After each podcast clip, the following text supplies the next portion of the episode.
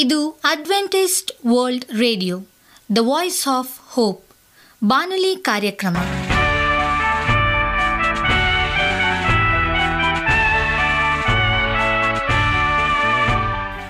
ನಮಸ್ಕಾರ ಪ್ರೀತಿಯ ಕೇಳುಗರೆ, ನಾನು ನಿಮ್ಮ ಆಕಾಂಕ್ಷಾ ಪಾಲ್.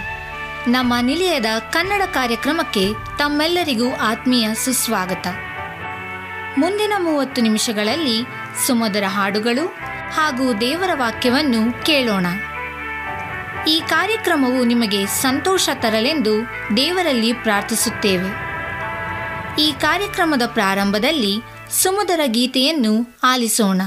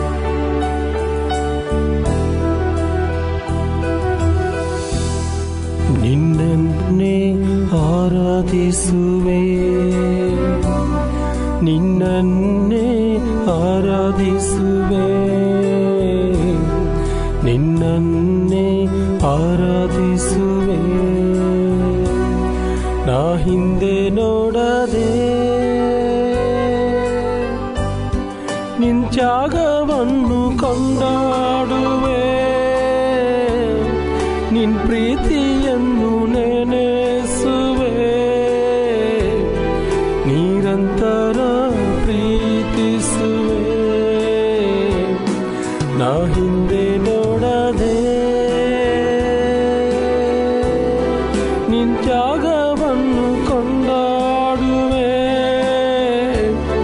ನಿನ್ ಪ್ರೀತಿಯನ್ನು ನೆನೆಸುವೆ, ನಿರಂತರ ಪ್ರೀತಿಸುವೆ, ನಾ ಹಿಂದೆ ನೋಡದೆ ನಿನ್ನನ್ನೇ ಸೇವಿಸುವೆ, ನಿನ್ನನ್ನೇ ಪ್ರೀತಿಸುವೆ, ನಿನ್ನನ್ನೇ ಆರಾಧಿಸುವೆ, ನಾ ಹಿಂದೆ ನೋಡದೆ. ನಿಮಗೆ ಸತ್ಯವೇದದ ಬಗ್ಗೆ ಹೆಚ್ಚಿನ ಮಾಹಿತಿ ಬೇಕಾದರೆ ನಮ್ಮ ವಿಳಾಸಕ್ಕೆ ಪತ್ರ ಬರೆಯಿರಿ ಅಥವಾ ದೂರವಾಣಿ ಕರೆ ಮಾಡಿರಿ. ನಮ್ಮ ದೂರವಾಣಿಯ ಸಂಖ್ಯೆ 9060684773 ಹಾಗೂ 8390605299. ನಮ್ಮ ವಿಳಾಸ Adventist media centre, SDA, mission compound, Salisbury park, market yard post, Pune 411037, Maharashtra. ಈಗ ನಮ್ಮ ಬಾನಲಿ ಬೋಧಕರಾದಂಥ ಸುರೇಂದ್ರ ರವರಿಂದ ದೇವರ ವಾಕ್ಯವನ್ನು ಕೇಳೋಣ. ನಿಜವಾದ ಪಶ್ಚಾತ್ತಾಪದ ಸ್ವರೂಪವನ್ನು ಏಸು ನಮಗೆ ತೋರಿಸುತ್ತಾನೆ ಎಂಬುದಾಗಿ. ನಮಸ್ಕಾರ ಆತ್ಮೀಯ ಕೇಳಿಗರೆ, ಇದು ಅಡ್ವೆಂಟಿಸ್ಟ್ ವರ್ಲ್ಡ್ ರೇಡಿಯೋ ಅರ್ಪಿಸುವ ಅನುದಿನದ ಮನ್ನಾ ಬಾನುಲಿ ಕಾರ್ಯಕ್ರಮಕ್ಕೆ ತಮ್ಮೆಲ್ಲರಿಗೂ ನಿಮ್ಮ ಬಾನುಲಿ ಬೋಧಕನಾದ ಸುರೇಂದ್ರನು ಮಾಡುವ ನಮಸ್ಕಾರಗಳು. ಈ ಬಾನುಲಿ ಕಾರ್ಯಕ್ರಮವು ತಮ್ಮೆಲ್ಲರಿಗೂ ಸಂತಸ ತಂದಿದೆ ಎಂಬುದಾಗಿ ನಾವು ನಂಬುತ್ತೇವೆ ಮತ್ತು ನಿಮಗಾಗಿ ನಿತ್ಯವೂ ಪ್ರಾರ್ಥಿಸುತ್ತೇವೆ. ನಿಮ್ಮ ಅನಿಸಿಕೆ ಹಾಗೂ ಸಲಹೆ, ಪ್ರಾರ್ಥನಾ ವಿಜ್ಞಾಪನೆಗಳು ಇರುವುದಾದರೆ ನೀವು ನಮಗೆ ಪತ್ರಗಳ ಮೂಲಕವಾಗಿ ಅಥವಾ ದೂರವಾಣಿ ಮೂಲಕವಾಗಿ ಸಂಧಿಸಬಹುದು. ನಮ್ಮ ದೂರವಾಣಿ ಸಂಖ್ಯೆಯು 9060684773. ನಮ್ಮ ಇಮೇಲ್ ಅಡ್ರೆಸ್ surendra.john456@gmail.com. ಈ ರೇಡಿಯೋ ಕಾರ್ಯಕ್ರಮವನ್ನು ನಿಮ್ಮ ಮೊಬೈಲ್ನಲ್ಲಿ ಸಹ ಕೇಳಬಹುದು. ನಿಮ್ಮಲ್ಲಿ ಐಫೋನ್ ಮತ್ತು ಆಂಡ್ರಾಯ್ಡ್ ಮೊಬೈಲ್ ಇರುವುದಾದರೆ ಪ್ಲೇಸ್ಟೋರ್ಗೆ ಹೋಗಿ AWR 360 ಎಂಬ ಆ್ಯಪನ್ನು ಡೌನ್ಲೋಡ್ ಮಾಡಿಕೊಂಡು ನಮ್ಮ ಈ ಕನ್ನಡ ಕಾರ್ಯಕ್ರಮವನ್ನು ಕೇಳಬಹುದು. ಆತ್ಮೀಯ ಕೇಳಿಗರೆ, ಈ ಕಾರ್ಯಕ್ರಮದ ಮೂಲಕ ನೀವು ದೇವರ ಆಶೀರ್ವಾದ ಮತ್ತು ಅದ್ಭುತಗಳನ್ನು ಹೊಂದಿರುವುದಾದರೆ ನಿಮ್ಮ ಸಾಕ್ಷಿಯ ಜೀವಿತವನ್ನು ನಮ್ಮ ಕೂಡ ಹಂಚಿಕೊಳ್ಳುವಾಗೆ ತಮ್ಮಲ್ಲಿ ಕೇಳಿಕೊಳ್ಳುತ್ತೇವೆ.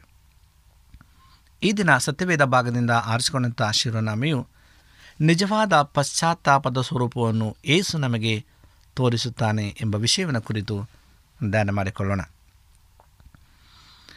ಯೇಸುಕ್ರಿಸ್ತನ ವಿಷಯವಾಗಿ ನಾವು ತಿಳಿದುಕೊಳ್ಳುವಾಗ ಇದೇ ದೇವರ ಒಂದು ಮಾರ್ಗವಾಗಿದೆ ಅನ್ನುವಂಥದ್ದನ್ನು ನಮ್ಮ ಮನದಟ್ಟು ಆಗ್ತದೆ. ಯೇಸು ಕ್ರಿಸ್ತನು ಈ ವಿಚಾರವಾಗಿ ನಾವು ಮಾತನಾಡುವಾಗ ಅನೇಕ ಸಂಗತಿಗಳು ನಮಗೆ ಗೋಚರವಾಗ್ತಕ್ಕಂಥದ್ದಾಗಿದೆ. ಇಲ್ಲಿ ಈ ಒಂದು ದೃಷ್ಟಾಂತವನ್ನು ನಾವು ನೋಡ್ತೇವೆ. ಅವರ ಬಲೆಗಳನ್ನು ತುಳುಕುವಷ್ಟು ತುಂಬಿಸಿದನು ಮೀನುಗಳಿಂದ ಅನ್ನುವಂಥದ್ದನ್ನು. ಅಷ್ಟೊಂದು ಮೀನುಗಳನ್ನು ಅವರು ಹಿಂದೆಂದೂ ಅವರ ಜೀವಮಾನ ಕಾಲದಲ್ಲಿ ಹಿಡಿದಿರಲಿಲ್ಲ. ಈ ಹಿಂದೆ ಹೆಚ್ಚೆಂದರೆ 20 ಅಥವಾ 30 ಮೀನುಗಳನ್ನು ಹಿಡಿದಿರಬಹುದು. ಪೇತ್ರ ಒಂದು ಯೋಹಾನರ ಆ ಒಂದು ಪ್ರಯಾಣ ನಿಜವಾದಂಥ ಒಂದು ಪಶ್ಚಾತ್ತಾಪದ ಸ್ವರೂಪವನ್ನು ಹೇಗೆ ನಮಗೆ ತೋರಿಸಲ್ಪಡ್ತಕ್ಕಂಥದ್ದಾಗಿದೆ ಎಂಬುದಾಗಿ ಇದನ್ನು ನಾವು ಹೆಚ್ಚಾಗಿ ತಿಳ್ಕೊಳ್ಳೋಣ ಪ್ರಿಯರೇ.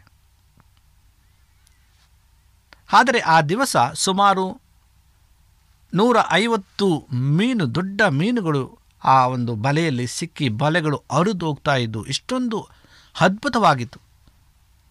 ಆ ಸರೋವರದಲ್ಲಿ ಈ ಹಿಂದೆ ಒಂದೇ ಬಾರಿಗೆ ಅಷ್ಟೊಂದು ಮೀನು ಅವರು ಎಂದಿಗೂ ಹಿಡಿದಿರಲಿಲ್ಲ.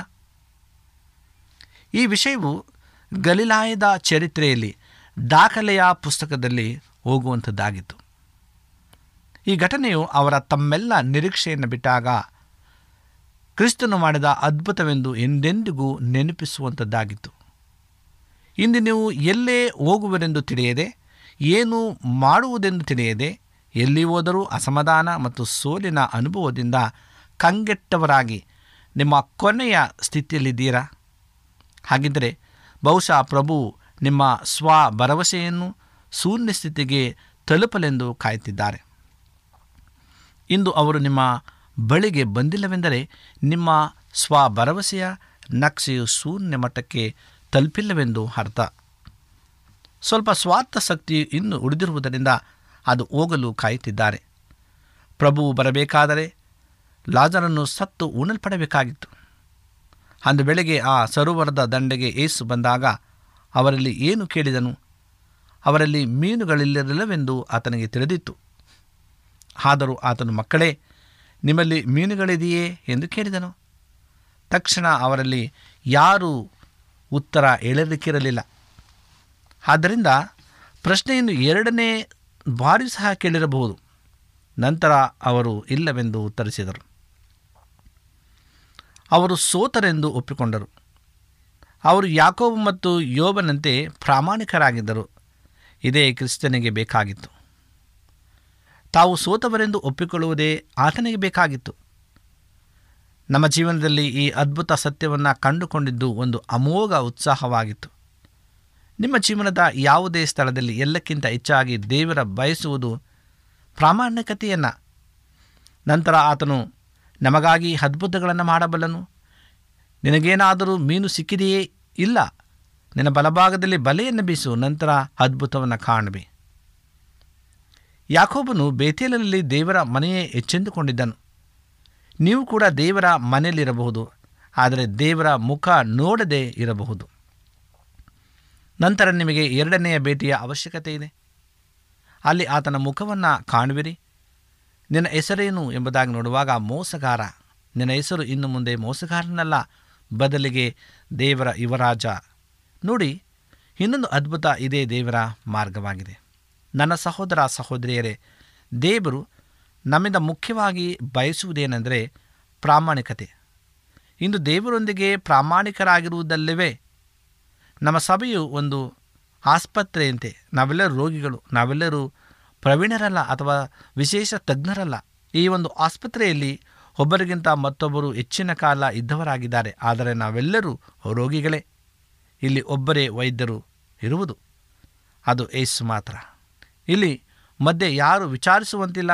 ಸ್ವಾನೀತಿಯುಳ್ಳ ಜನರು ಸುಳ್ಳು ಸಭೆಗಳಲ್ಲಿ ಪ್ರವೀಣರಂತೆ ಹಾಗೂ ವಿಶೇಷ ತಜ್ಞರಂತೆ ಕಾಣಿಸುತ್ತಾರೆ, ಆದರೆ ಜೀವವುಳ್ಳ ಸಭೆಗಳಲ್ಲಿ ಹಾಗಿರುವುದಿಲ್ಲ.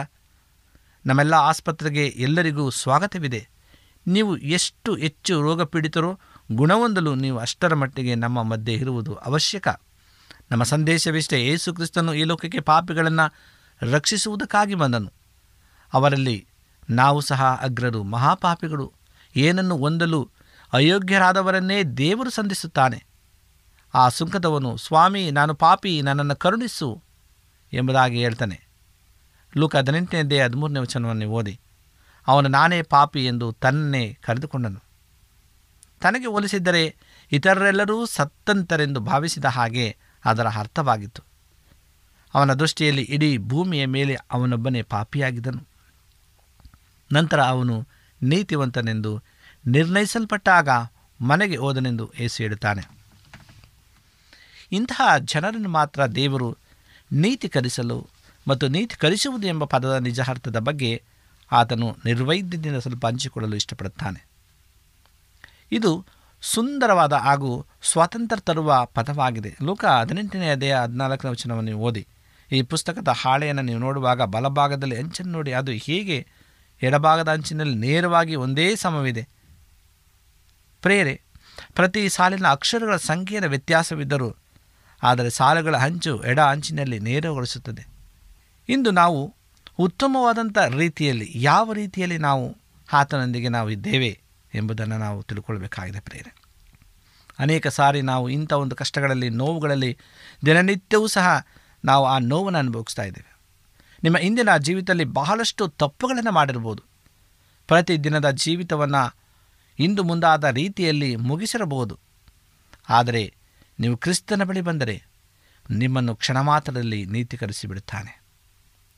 ನಿಮ್ಮ ಜೀವಿತದ ಪ್ರತಿಯೊಂದು ಸಾಲನ್ನು ಸರಿಪಡಿಸಿಬಿಡುತ್ತಾನೆ. ನಿಮ್ಮ ಜೀವನದಲ್ಲಿ ಹಿಂದೆಂದೂ ಪಾಪವೇ ಮಾಡಿದ ರೀತಿಯಲ್ಲಿ ಮಾಡುತ್ತಾನೆ. ಹಂಕು ಡೊಂಕು ಕೊನೆಗಳಿಲ್ಲ, ಎಲ್ಲವೂ ನೇರವಾಗಿರುತ್ತದೆ. ಇದು ಬಹಳ ಅದ್ಭುತವಲ್ಲವೇ? ಕಂಪ್ಯೂಟರ್ನ ಹಾಳೆಗಳ ಮೇಲೆ ಬರೆದ ವಿಷಯಗಳಿಗೆ ಏನು ಮಾಡುತ್ತದೋ ಅದನ್ನು ದೇವರು ನಮ್ಮ ಜೀವಿತದಲ್ಲಿ ಮಾಡುತ್ತಾನೆ. ಇಲ್ಲಿ ನೀತೀಕರಣಕ್ಕೆ 20ನೇ ಶತಮಾನದ ದೃಷ್ಟಾಂತವನ್ನು ನೋಡ್ತೇವೆ. ಇನ್ನೂ ಸ್ವಲ್ಪ ಹೇಳಲು ಬಯಸುತ್ತೇವೆ. ಅದೇನೆಂದರೆ, ಒಂದು ಬಾರಿ ನೀವು ಕಂಪ್ಯೂಟರ್ನಲ್ಲಿ ನೀತೀಕರಣ ಅಪ್ಪಣೆಯನ್ನು ಕೊಟ್ಟು ಬಿಟ್ಟರೆ ನೀವು ಮುಂದೆ ಬರುವ ಪ್ರತಿಯೊಂದು ಸಾಲುಗಳನ್ನು ಸಹ ಇಂದಿನ ಸಾಲುಗಳಂತೆ ನೇರವಾಗುತ್ತದೆ. ನೀತೀಕರಣವು ನಮ್ಮ ಇಂದಿನ ಜೀವಿತಕ್ಕೆ ಅನ್ವಯಿಸಿದಂತೆ ಮುಂದಿನ ಜೀವಿತಕ್ಕೂ ಅನ್ವಯಿಸುತ್ತದೆ. ಇದೊಂದು ಆಶ್ಚರ್ಯಕರ ಶುಭ ಸಂದೇಶವೇ ಸರಿ. ದೇವರು ನಮ್ಮನ್ನೀಗ ಕ್ರಿಸ್ತನಲ್ಲಿ ನೋಡುತ್ತಾನೆ. ಇನ್ನು ನಮ್ಮಲ್ಲಿ ನಮ್ಮದೇ ಆದ ಯಾವುದೇ ನೀತಿ ಇಲ್ಲ. ಕ್ರಿಸ್ತನೇ ನಮ್ಮ ನೀತಿಯಾಗಿದ್ದಾನೆ. ದೇವರು ನಮ್ಮನ್ನು ನೀತೀಕರಿಸಿದಾಗ ನಮ್ಮ ಇಡೀ ಜೀವನದಲ್ಲಿ ನಾವು ಯಾವುದೇ ತಪ್ಪು ಅಥವಾ ಯಾವುದೇ ಪಾಪವನ್ನು ಮಾಡಿರದಂತೆ ಮಾಡುತ್ತಾನೆ. ಹಾಗೂ ಮುಂದೆ ಸಹ ಯಾವಾಗಲೂ ಕ್ರಿಸ್ತನ ರಕ್ತದಿಂದ ನೀತೀಕರಿಸುತ್ತಾ ಮುಂದುವರಿಯುತ್ತೇವೆ. ಏಕೆಂದರೆ ವಾಕ್ಯವು ಹೇಳುತ್ತದೆ, ನಾವು ಬೆಳಕಿನಲ್ಲಿ ನಡೆದಂತೆ ನಾವು ತಿಳಿದು ಹಾಗೂ ತಿಳಿಯದೆ ಮಾಡಿದ ಎಲ್ಲ ಪಾಪಗಳನ್ನು ಕ್ರಿಸ್ತನ ರಕ್ತವು ಶುದ್ಧಿ ಮಾಡುತ್ತಾ ಮುನ್ನಡೆಸುತ್ತದೆ. ದೇವರ ವಾಕ್ಯವು ಓದಬೇಕಾದರೆ ನಾವು ಮಾಡುವ ಒಂದು ದೊಡ್ಡ ತಪ್ಪೆಂದರೆ ಗಣಿತದ ಲೆಕ್ಕದಲ್ಲಿ ಉಪಯೋಗಿಸುವ ತರ್ಕ ಬುದ್ಧಿಯನ್ನೇ ಇಲ್ಲಿಯೂ ಸಹ ಉಪಯೋಗಿಸುವುದು. ಈ ರೀತಿಯಲ್ಲಿ ನಾವು ದೇವರ ಮನಸ್ಸನ್ನು ಅರ್ಥ ಮಾಡಿಕೊಳ್ಳಲು ಸಾಧ್ಯವಿಲ್ಲ. ಯಾಕೆಂದರೆ ದೇವರು ಗಣಿತದ ತರ್ಕ ರೀತಿಯಲ್ಲಿ ಕೆಲಸ ಮಾಡುವುದಿಲ್ಲ. ನಮ್ಮ ಇಂದಿನ ಜೀವಿತದಲ್ಲಿ ಅಷ್ಟೊಂದು ಪಾಪ ಮಾಡಿದ ನಂತರವೂ ನಾವು ದೇವರು ನಮಗಾಗಿ ರಚಿಸಿರುವ ಪೂರ್ಣ ಯೋಜನೆಯನ್ನು ಪೂರೈಸುತ್ತೇವೆಂಬುದನ್ನು ಅರ್ಥ ಮಾಡಿಕೊಳ್ಳಲು ಪ್ರಯತ್ನಿಸುವಾಗ ನಮ್ಮ ಲೌಕಿಕ ಬುದ್ಧಿಶಕ್ತಿಯನ್ನು ಉಪಯೋಗಿಸಲು ಸಾಧ್ಯವಿಲ್ಲ. ಅಂಕಗಣಿತ ಲೆಕ್ಕದಂತೆ ನೋಡಿದರೆ ಇದು ಸಾಧ್ಯವಿಲ್ಲ. ಏಕೆಂದರೆ ಅಲ್ಲಿ ಲೆಕ್ಕ ಮಾಡುವಾಗ ಒಂದು ಅಂಚಿನಲ್ಲಿ ತಪ್ಪಾದರೆ ನಾವು ಪಡೆಯುವ ಉತ್ತರವೂ ಸಹ ತಪ್ಪಾಗುತ್ತದೆ. ಇದೇ ತರ್ಕವನ್ನು ಉಪಯೋಗಿಸುವುದಾದರೆ ಹಿಂದೆ ಹೆಚ್ಚಿತಾದರೂ ಪ್ರೇರೆ ದೇವರ ಉದ್ದೇಶವನ್ನು ತಪ್ಪಿದವರಾಗಿದ್ದಾರೆ. ಈಗ ದೇವರ ಸಂಪೂರ್ಣ ಯೋಜನೆಯನ್ನು ಪೂರೈಸಲು ಸಾಧ್ಯವಿಲ್ಲ. ಎಷ್ಟು ಕಷ್ಟಪಟ್ಟು ಪ್ರಯತ್ನಿಸಿದರೂ ಎಷ್ಟು ಪ್ರಾರ್ಥಿಸಿದರೂ ಸಾಧ್ಯವಿಲ್ಲ. ಏಕೆಂದರೆ ನೀವು ಅಂಕಗಣಿತ ಲೆಕ್ಕದಲ್ಲಿ ತಪ್ಪು ಮಾಡಿದರೆ ನಿಮ್ಮ ಉತ್ತರವೂ ತಪ್ಪೇ ಆಗಿರ್ತದೆ. ಆದರೆ ದೇವರು ಹೇಳ್ತಾನೆ, ನನ್ನ ಹಾದಿಯು ನಿಮ್ಮ ಹಾದಿಯಲ್ಲ. ಏಷಾಯ 55ನೇ ಅಧ್ಯಾಯ 8 ಮತ್ತು 9 ವಚನದಲ್ಲಿ ದೇವರು ಈ ಗಣಿತ ಲೆಕ್ಕದಂತೆ ಕಾರ್ಯ ನಡೆಸುವವರೆಲ್ಲದರಿಂದ ಆತನಿಗೆ ಸ್ತೋತ್ರ ಸಲ್ಲಿಸೋಣ. ಹಾಗಿದ್ದರೆ ಒಬ್ಬನೇ ಒಬ್ಬ ಮನುಷ್ಯನು, ಅಪೊಸ್ತಲನು ಪೌಲನು ಕೂಡ ದೇವರ ಪೂರ್ಣ ಯೋಜನೆಯನ್ನು ಹಾರೈಸಲು ಸಾಧ್ಯವಿರುತ್ತಿರಲಿಲ್ಲ.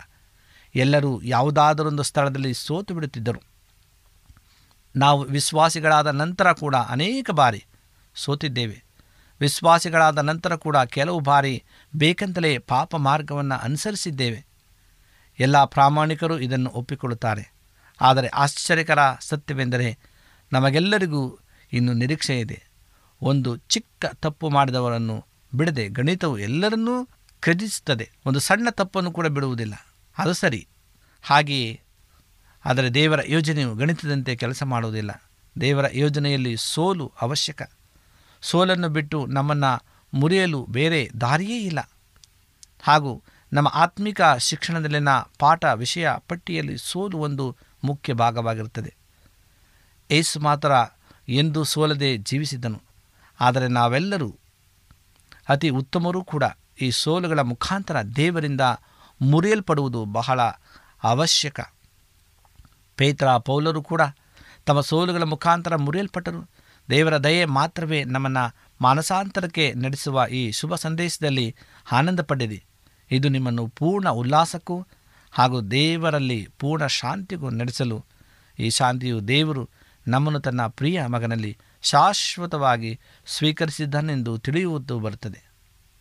ಪ್ರತಿದಿನ ಬಹಳ ತಪ್ಪುಗಳನ್ನು ಮಾಡ್ತೇವೆ. ಕೆಲವು ಬಾರಿ ನಮಗೆ ಅರಿಯದೆ ಅಕಸ್ಮಾತ್ತಾಗಿ ಜಾರಿ ಪಾಪದಲ್ಲಿ ಬಿಡುತ್ತೇವೆ. ಇಂತಹ ಸಂದರ್ಭಗಳಲ್ಲಿ ನಮ್ಮ ಮೇಲಿನ ಒತ್ತಡವು ಹೆಚ್ಚಿ ಧೈರ್ಯಗೆಟ್ಟು ನಿರಾಶರಾಗಿ ಇನ್ನೂ ಹೆಚ್ಚು ಪಾಪ ಮಾಡುವಂತೆ ಶೋಧಿಸಲ್ಪಡುತ್ತೇವೆ. ದೇವರು ನಮ್ಮ ಆ ಒಂದು ಸೋಲಿನಲ್ಲಿ ದೇವರ ಉದ್ದೇಶ ಈಗ ನೋಡ್ತಕ್ಕಂಥರಾಗಿದ್ದೇವೆ. ಲೂಕ 22ನೇ ಅಧ್ಯಾಯ 31ರಿಂದ 32ನೇ ವಾಕ್ಯಗಳನ್ನು ನಾವು ಓದೋಣ. ಇಲ್ಲಿ ಸೀಮೋನನೇ ಇಗೋ, ಸೈತಾನನು ನಿನ್ನನ್ನು ಗೋಧಿಯಂತೆ ತೂರಬೇಕೆಂದು ಅಪ್ಪಣೆ ಪಡೆದಿದ್ದಾನೆ. ಆದರೆ ನಿನ್ನ ನಂಬಿಕೆಯ ಕುಂದದಂತೆ ನಾನು ನಿನಗೋಸ್ಕರ ಬೇಡಿಕೊಂಡಿದ್ದೇನೆ.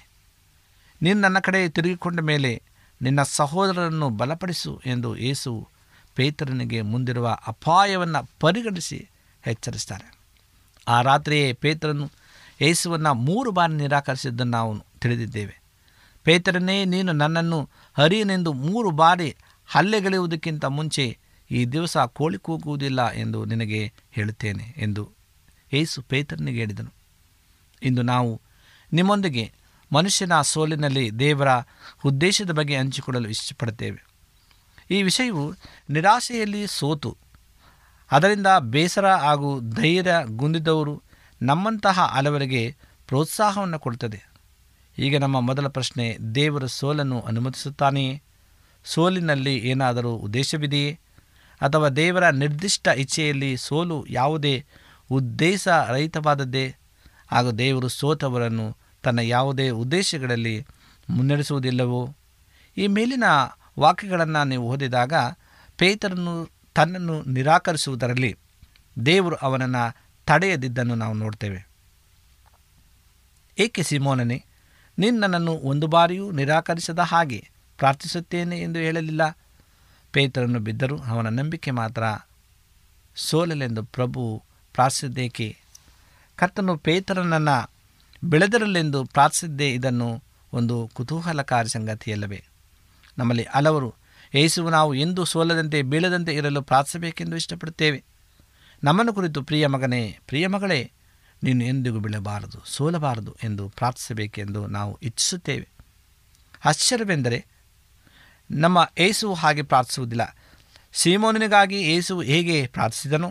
ಸೈತಾನನು ಅವನನ್ನು ಶೋಧಿಸಿದಾಗ ಅವನ ನಂಬಿಕೆಯು ಕುಂದಬಾರದೆಂದು, ಪೇತ್ರನು ಶೋಧನೆಯಲ್ಲಿ ಬೀಳಬಾರದೆಂದು ಪ್ರಾರ್ಥಿಸಲಿಲ್ಲ. ಬದಲಾಗಿ ಆತನು ಶೋಧಿಸಲ್ಪಟ್ಟಾಗ ದೇವರ ಪರಿಪೂರ್ಣ ಪ್ರೀತಿಯ ಮೇಲಿನ ಅವನ ನಂಬಿಕೆಯು ಸೋಲಬಾರದೆಂದು, ಆದ್ದರಿಂದ ಪೇತ್ರನು ಸೋಲಿನ ತಳಭಾಗವನ್ನು ತಲುಪಿದಾಗಲೂ ಸಹ ದೇವರು ನಮ್ಮನ್ನು ಇನ್ನೂ ಪ್ರೀತಿಸುತ್ತಾನೆಂದು ನಿವೇದಿಸಿದನು. ಇದೇ ನಂಬಿಕೆಯಾಗಿದೆ. ಇದೇ ಅರಿಕೆಯನ್ನು ನಾವು ಯಾವಾಗಲೂ ನಮ್ಮ ಹೃದಯದಲ್ಲಿ ಮತ್ತು ನಮ್ಮ ಬಾಯಲ್ಲಿ ಮಾಡ್ತಿರಬೇಕು. ಎಷ್ಟು ಆಳದಲ್ಲಿ ಬಿದ್ದರೂ ಪರವಾಗಿಲ್ಲ, ನಾವು ಹೇಗಿದ್ದೇವೋ ಹಾಗೆಯೇ ದೇವರು ನಮ್ಮನ್ನು ಪ್ರೀತಿಸುತ್ತಾನೆ. ಇದೇ ಆ ತಪ್ಪಿ ಹೋದ ದುಂದುಗಾರ ಮಗನ ಮನವರಿಕೆಯಾಗಿತ್ತು. ಅವನು ಅತಿ ಕೀಳು ಸ್ಥಿತಿಯನ್ನು ತಲುಪಿದರೂ ಸಹ ಆ ಸಮಯದಲ್ಲಿ ತನ್ನನ್ನು ತನ್ನ ತಂದೆಯು ಇನ್ನೂ ಪ್ರೀತಿಸುತ್ತಾನೆಂದು ನಂಬಿದನು. ಹಂದಿಗಳ ಆಹಾರವನ್ನು ತಿನ್ನುವ ಮಟ್ಟಕ್ಕೆ ಇಳಿದ ಅವನಿಗಿಂತ ಕೀಳು ಮಟ್ಟಕ್ಕೆ ಬೇರೆ ಯಾರೂ ಇಳಿಯುವುದಿಲ್ಲವೆಂದು ನಾನು ಭಾವಿಸುತ್ತೇನೆ. ಆ ಹುಡುಗನು ಪೂರ್ಣ ತಳಮಟ್ಟಕ್ಕೆ ಇಳಿದನು. ಆದರೆ ಆ ಸ್ಥಿತಿಯಲ್ಲಿ ಅವನೊಂದು ವಿಷಯವನ್ನು ಮಾತ್ರ ನೆನಪಿನಲ್ಲಿಟ್ಟುಕೊಂಡನು, ಅದು ಅವನ ತಂದೆಯು ತನ್ನನ್ನು ಇನ್ನೂ ಪ್ರೀತಿಸ್ತಾನೆಂದು. ಇಲ್ಲವಾದಲ್ಲಿ ಅವನೆಂದಿಗೂ ತನ್ನ ಮನೆಗೆ ಹಿಂದಿರುಗುತ್ತಿರಲಿಲ್ಲ, ಅಥವಾ ಅವನ ತಂದೆಯು ತೀರಿಕೊಂಡಿದ್ದಾನೆಂದು, ಈಗ ಹಿರಿಯಣ್ಣನು ಮನೆಯ ಉಸ್ತುವಾರಿ ಇದ್ದಾನೆಂದು ತಿಳಿದಿದ್ದರೆ ಅವನು ಮನೆಗೆ ಹಿಂದಿರುಗುತ್ತಿದ್ದೇನೆ? ಖಂಡಿತವಾಗಲೂ ಇಲ್ಲ. ಅವನಿಗೆ ತನ್ನ ಹಿರಿಯಣ್ಣನ ಸ್ವಭಾವ ಚೆನ್ನಾಗಿ ತಿಳಿದಿತ್ತು. ಅದನ್ನು ತಿಳಿದ ಅವನು ಎಂದಿಗೂ ಹಿಂದಿರುಗಿ ಬರುತ್ತಿರಲಿಲ್ಲ. ಅವನು ಬರಲು ಒಂದೇ ಮುಖ್ಯ ಕಾರಣವೆಂದರೆ ಅವನಿಗೆ ತನ್ನ ತಂದೆಯ ಪ್ರೀತಿಯ ಮೇಲಿದ್ದ ನಂಬಿಕೆ. ಕೆಲವು ಪಾಪಿಗಳು ಇಂದಿನ ಹಲವು ಆ ಒಂದು ವಿಶ್ವಾಸಿಗಳಲ್ಲಿ, ಸಭೆಗಳಲ್ಲಿ, ಈ ಸಾಮ್ಯದಲ್ಲಿ ಹೇಳಿರುವ ತರಹದ ಹಿರಿಯಣ್ಣನಂತಿರುವ ಹಿರಿಯರು ಅಥವಾ ಅನೇಕ ಸಂದೇಶಕರು ನೋಡುವುದರಿಂದ ಇಂತಹ ಸಭೆಗಳಿಗೆ ಬರುವುದಿಲ್ಲ. ಈ ಪಾಪಿಗಳು ಸಭೆಗೆ ಬರದಿದ್ದಕ್ಕೆ ಅವರನ್ನು ಆರೋಪಿಸುವುದು ಸರಿಯಲ್ಲ. ಈ ಇಂದಿನ ಸಾಮ್ಯದಲ್ಲಿ ತಂದೆಯಂತಹ ಆತ್ಮವುಳ್ಳ ಹಿರಿಯರು ಸಭೆಯಲ್ಲಿದ್ದರೆ ಖಂಡಿತವಾಗಿಯೂ ಅತಿ ಕೆಳ ದರ್ಜೆಯ ಪಾಪಿಗಳು ಸಹ ತಮ್ಮ ರಕ್ಷಣೆಯನ್ನು ಹರಸಿ ಸಭೆಯನ್ನು ಹುಡುಕಿಕೊಂಡು, ಯೇಸುವನ್ನು ಹುಡುಕಿಕೊಂಡು ಬಂದು ಆ ರೀತಿಯಲ್ಲಿ ಬರುತ್ತಾರೆ. ನಮ್ಮ ಸಭೆಗಳಲ್ಲೂ ಸಹ ಹೀಗೆ ಇರಬೇಕು. ಅತಿ ಪಾಪಗಳು ಸಹ ನಮ್ಮ ಸಭಾಕೂಟಗಳಿಗೆ ಬರಲು ಇಷ್ಟಪಡಬೇಕು. ನಮ್ಮ ಮಧ್ಯೆ ಯೇಸು ಇದ್ದರೆ ಅದು ಖಂಡಿತ ಸಾಧ್ಯ. ಎಂತಹ ಘೋರ ಪಾಪಿಗಳು ಕೂಡ ನಮ್ಮಲ್ಲಿಗೆ ಬಂದು ರಕ್ಷಣೆಯನ್ನು ಪಡೀತಾರೆ.